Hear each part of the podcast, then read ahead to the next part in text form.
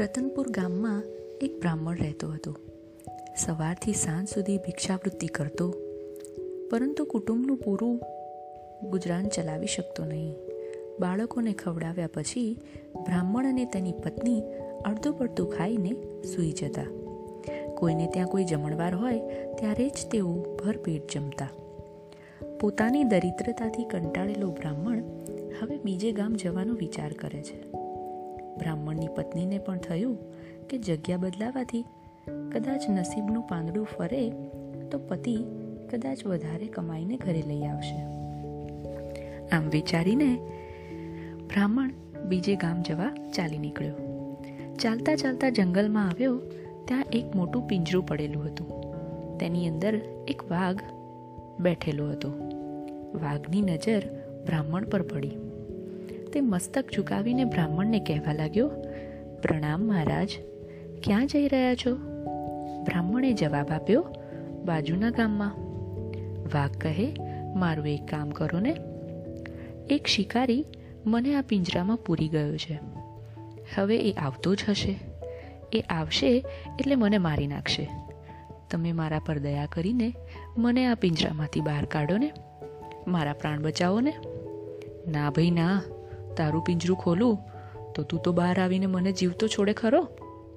આમ કહેતા બ્રાહ્મણ આગળ ચાલવા લાગ્યો. વાઘ બોલ્યો, મહારાજ, મારી પૂરી વાત તો સાંભળો. બ્રાહ્મણે જરાક વાર ઊભા રહીને વાઘની વાત સાંભળી. તમે મને છોડશો, તેના બદલામાં હું તમારો જીવ લઉં, તેવો હું નગુણો નથી. મારી પાસે ખજાનો છે. એ હું તમને આપી દઈશ. ખજાનાની વાત સાંભળીને બ્રાહ્મણ વિચારમાં પડ્યો. ખજાનો મળી જાય તો મારે બીજે ક્યાંય જવું નહીં પડે. શાંતિથી ખાઈ પીને મારા કુટુંબનું ગુજરાન કરીશ. પરંતુ તેના માટે વાઘને પિંજરામાંથી બહાર કાઢવાનું જોખમ તો મારે ઉઠાવવું જ પડશે. બ્રાહ્મણે કહ્યું, હું તને બહાર કાઢવા તૈયાર છું, પણ પછી તું મને મારી નહીં નાખે ને? મારો વિશ્વાસ કરો ભૂદેવ.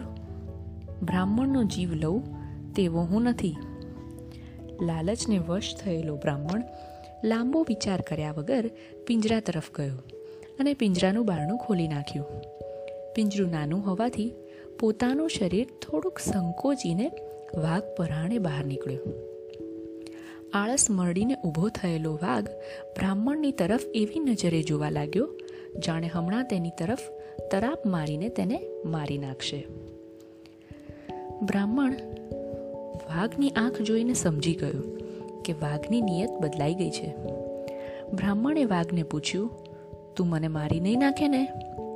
મને પેલા ખજાનો બતાવતો ભૂદેવ, મને માફ કરો. હું ખૂબ ભૂખ્યો છું. હવે મને કોઈ ખજાનો યાદ નથી. હું તમને ખાઈ જઈશ અને મારી ભૂખ સંતોષીશ. બ્રાહ્મણને સમજાઈ ગયું કે લાલચમાં આવીને તેણે બહુ મોટી ભૂલ કરી છે. પણ હવે થાય શું? તે તો આમ તેમ જોવા લાગ્યો કે તેની મદદે કોઈ આવે એવું છે ખરું? તેટલામાં તેની નજર એક શિયાળ પર પડી. બ્રાહ્મણે શિયાળને બૂમ પાડી. શિયાળ ભાઈ, ઓ શિયાળ ભાઈ, જરા અહીં આવો ને. અમારી સમસ્યાનું સમાધાન કરો ને. વાઘને થયું કે આવા દો. બ્રાહ્મણની સાથે સાથે શિયાળને પણ ખાઈ જઈશ. શિયાળ નજીક આવ્યું એટલે બ્રાહ્મણે પોતાની વાત રજૂ કરી અને કહ્યું, શિયાળભાઈ, મને ન્યાય અપાવો. શિયાળ સમજી ગયું કે વાઘે બિચારા ગરીબ બ્રાહ્મણને ફસાવ્યો છે અને તેને બતાવ, બચાવવો તો જોઈએ જ મારે.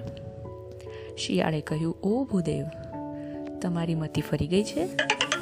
આટલા નાના પિંજરામાં વાઘ કઈ રીતે સમાઈ શકે? વાઘ કહે, કમાલ છે. હું આ પિંજરામાં હતો. એ વાત તો સ્વીકારવા તૈયાર નથી? ઊભો રે હમણાં બતાવું તને. એમ કહીને વાઘ તો પરાણે પિંજરામાં ઘૂસ્યો. તે જ ક્ષણે શિયાળે બ્રાહ્મણને ઈશારો કર્યો અને બ્રાહ્મણે પિંજરું બહારથી વાંકી દીધું. વાઘને એટલો ગુસ્સો આવ્યો કે તે પિંજરાને અથડાયો અને પછી નીચે પટકાયો. વાઘ બિચારો કરગરવા લાગ્યો. મને બહાર કાઢો ને. બ્રાહ્મણ કહે, ના ભાઈ, મારે તારે મારે તારો ખજાનોય નથી જોઈતો અને મારે તને બહાર પણ નથી કાઢવો. તારા જેવો દગાબાજ તો પિંજરામાં જ સારો. બ્રાહ્મણે શિયાળનો આભાર માન્યો અને બંને ત્યાંથી ચાલતા થયા. તેથી જ કહ્યું છે કે અજાણી જગ્યાએ બહુ વિચારીને પગલાં ભરવા. અને આવું સાહસ તો કદાપી ન કરવું જોઈએ.